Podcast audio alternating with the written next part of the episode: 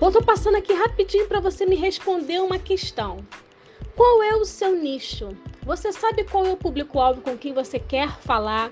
O seu potencial cliente? Você precisa ter clareza de qual é o nicho que você atende. É claro que nas minhas postagens vocês percebem que a minha linguagem é direcionada para mulheres, mas eu atendo só mulheres? Não, eu atendo homens na mentoria individual, na mentoria em grupo, na mentoria prestando serviços para empresas, ok, mas o meu nicho é o feminino.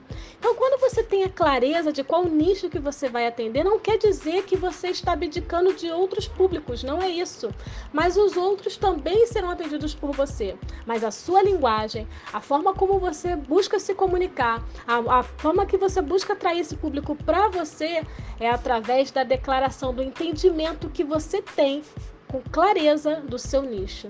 E a partir do entendimento do seu nicho, você vai construir o seu editorial, a forma de se comunicar para atraí-lo para ser o seu cliente.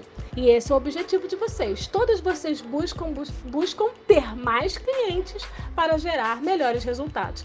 Então, fiquem de olho aqui, que eu vou oferecer para vocês um desafio de 4 dias, em que o objetivo é você ter essa clareza, o entendimento de qual é o seu nicho e começar a aplicar ações para gerarem melhores resultados. Um beijo!